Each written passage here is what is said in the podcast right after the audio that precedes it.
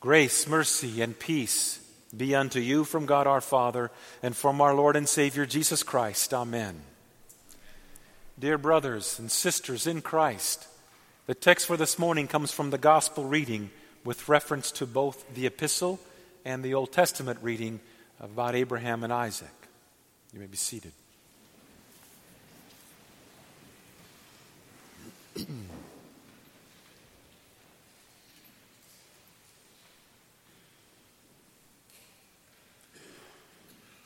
The dictionary defines the word to tempt in this way. To tempt means to entice or to lure someone by a promise of a reward towards something that's morally wrong and sinful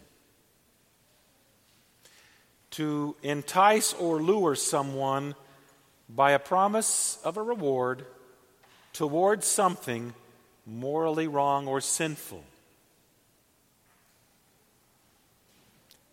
James clarified this for us in his epistle.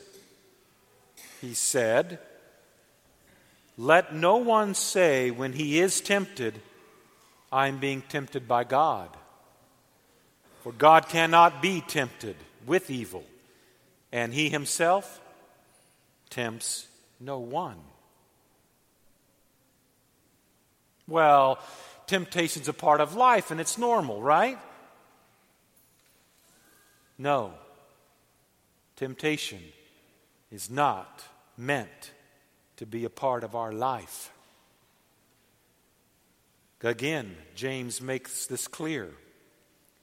Each person is tempted when he is lured and enticed by his own desire. Then, desire, when it is conceived, gives birth to sin. And sin, when it is fully grown, brings forth death. But the death of which James writes isn't physical death. Believers die a physical death. The kind of death of which James is writing impenitence, not repenting, dying an unbeliever's death, being damned eternally.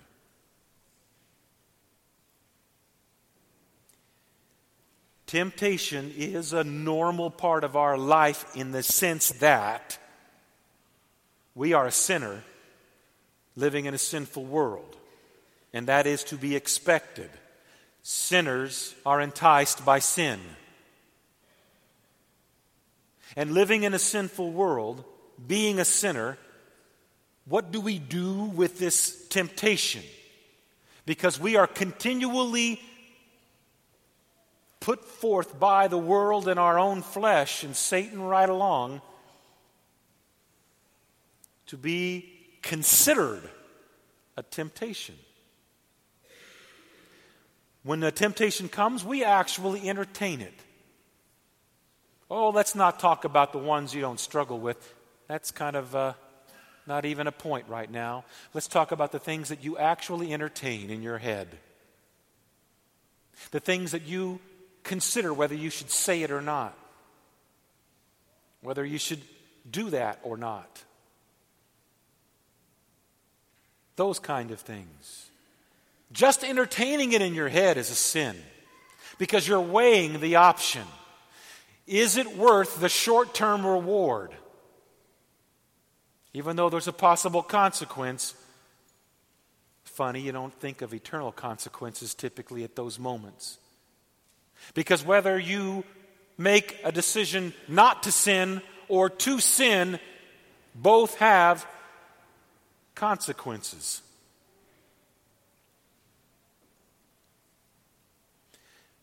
Contemplating it, evaluating it, considering whether you can hide it after you've sinned, after you've said those pointed words that hurt your loved one, rather than repenting and apologizing. Sin is crouching at your door, was what God said to Cain. It wasn't that Cain all of a sudden woke up that morning and said, You know what, today I'm going to kill my brother because I've had my belly full. Cain had considered the sin not just once or twice, but repeatedly, daily, and did not kill it with repenting. He entertained the thought, questioned it, justified it, validated it before he actually premeditatively killed his son or his brother. It is the same with you and me. Oh, we may not do a horrific sin like literally taking the life of our brother or our sister, physically, our sibling. But boy, have we used harsh words of our brother and our sister, our siblings. We've murdered them with our mouth and with our thoughts. Contemplating them, considering them, and even living with the, the not the eternal consequences by God's grace, the temporal consequences. Well, what about a little white lie? Abraham told a little white lie, didn't he? He did it not just once. He said, Well, Sarah's not really my wife, she's my sister, so that he could be prevented from being killed. No, because he did not trust in God's promise.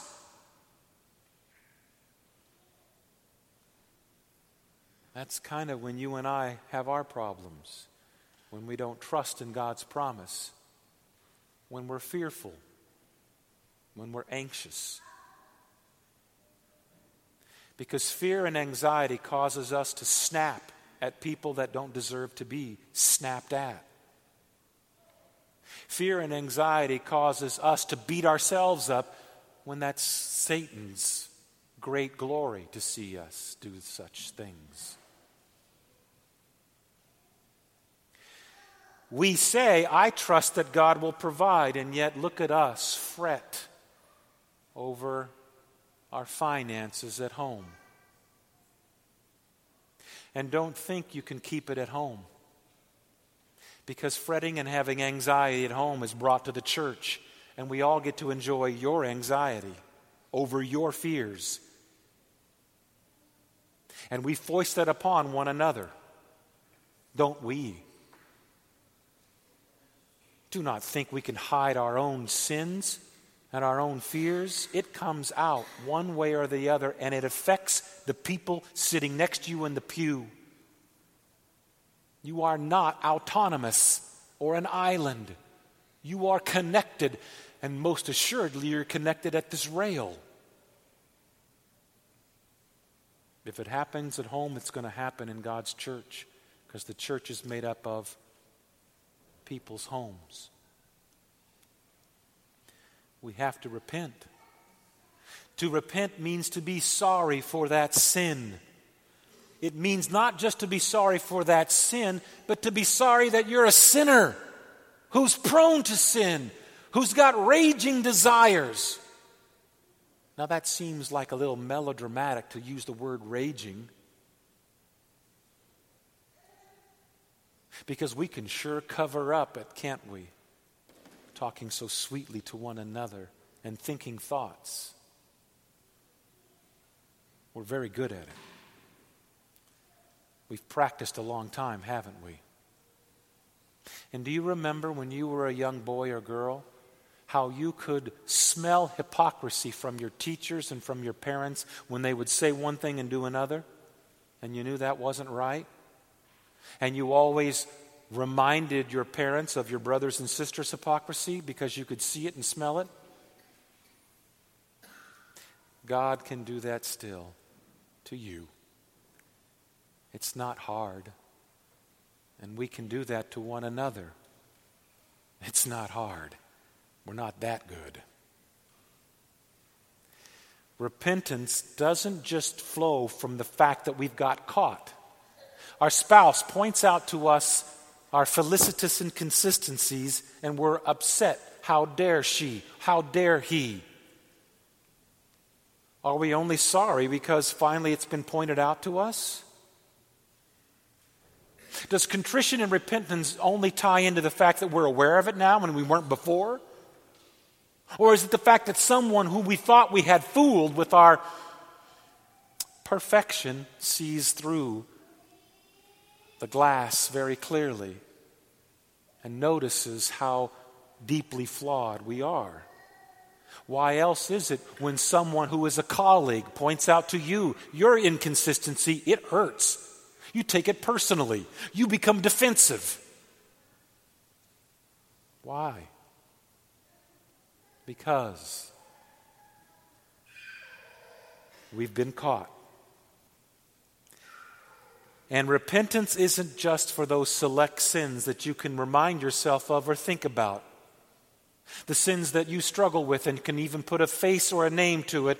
It's for all sins.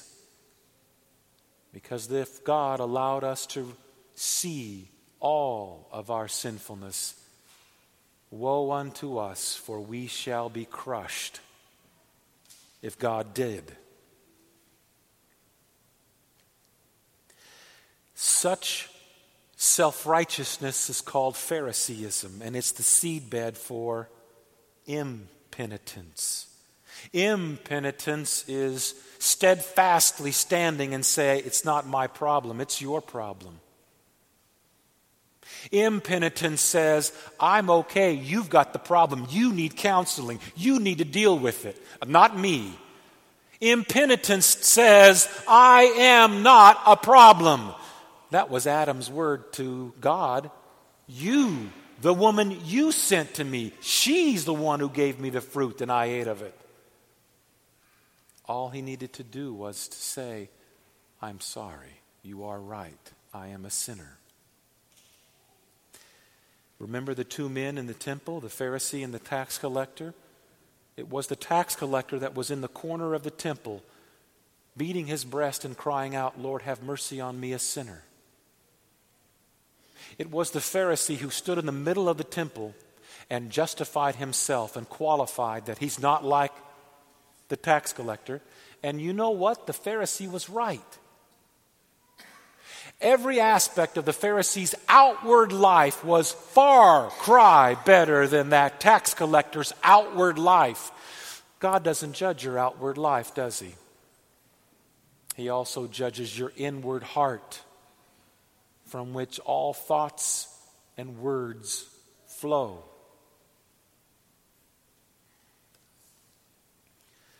It was only your Jesus, and only your Jesus, who was driven out into the wilderness for 40 days of temptation. You didn't. You can maybe think of something you've given up for 40 days. How many times did you fudge on it? How many New Year's resolutions have you broken? How many, I'm going to start doing that, have you not started doing? Or did it for a while, then stopped doing it? All of the best laid intentions that have carpeted the floor of our life, how many? He never fudged once. For no other reason than for you. Only your Jesus endured such considerable harassment by Satan, such substantial fear, such applicable anxiety. It was only Jesus who, on a very empty stomach, had to face every day when that sun went down. You know that time of day. It gets dark, and daylight seems a long ways away ours. It's then when you and I are left with loneliness and we're left to consider ourselves and we contemplate all kinds of things in our head, wrestling with it. He endured it on an empty stomach. You don't. And not only such, but you know everything that causes you fear and anxiety is always coupled to darkness. There were literal wild animals around him. He heard the roar of the lion, the growl of the bear, the slithering of the serpent, the howl of the jackal. He heard them and they appealed to his fears, and he did not succumb to such. He trusted in God's promise, not like you and me.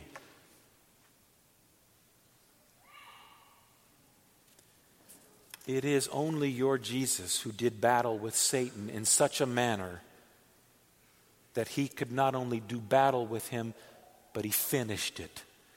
Unlike you and I, who start something and don't. He finished it, and he finished it with the worst departure ever. There did he finish it for you rejected by the Father, dying alone. Be thankful.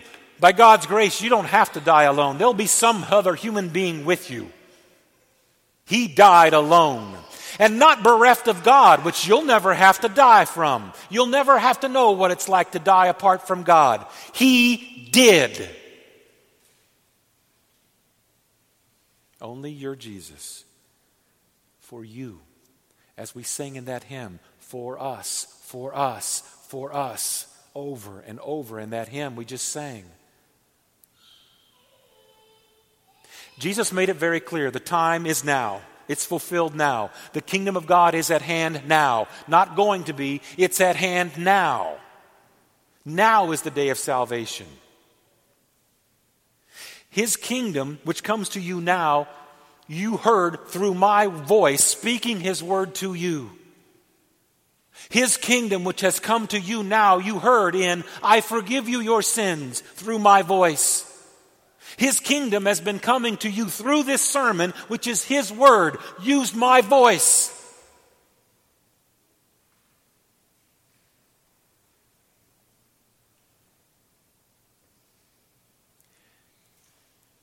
You want to live a kingdom that's ruled by grace, don't you?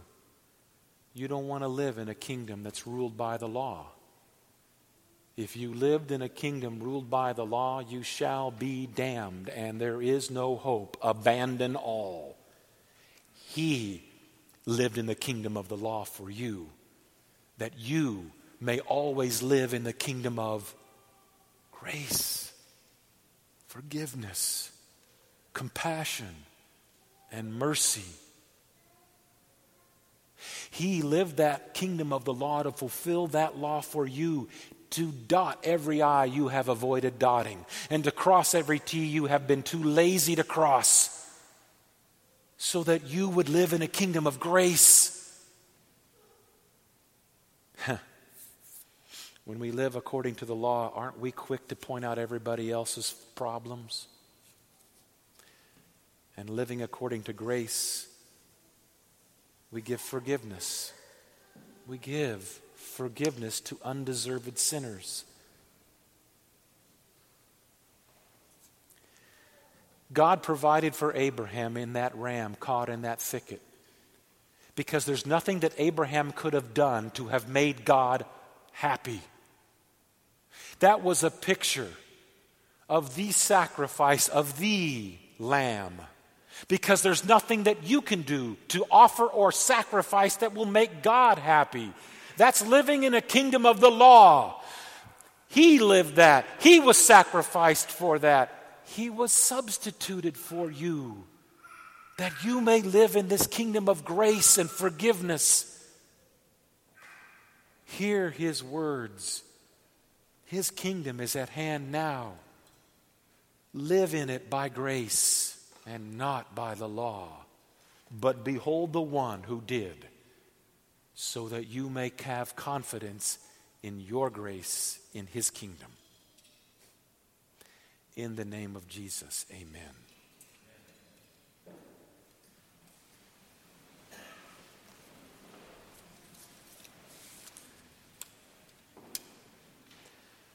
The peace of God, which passes all understanding, Keep your hearts and minds on Christ Jesus to life everlasting. Amen.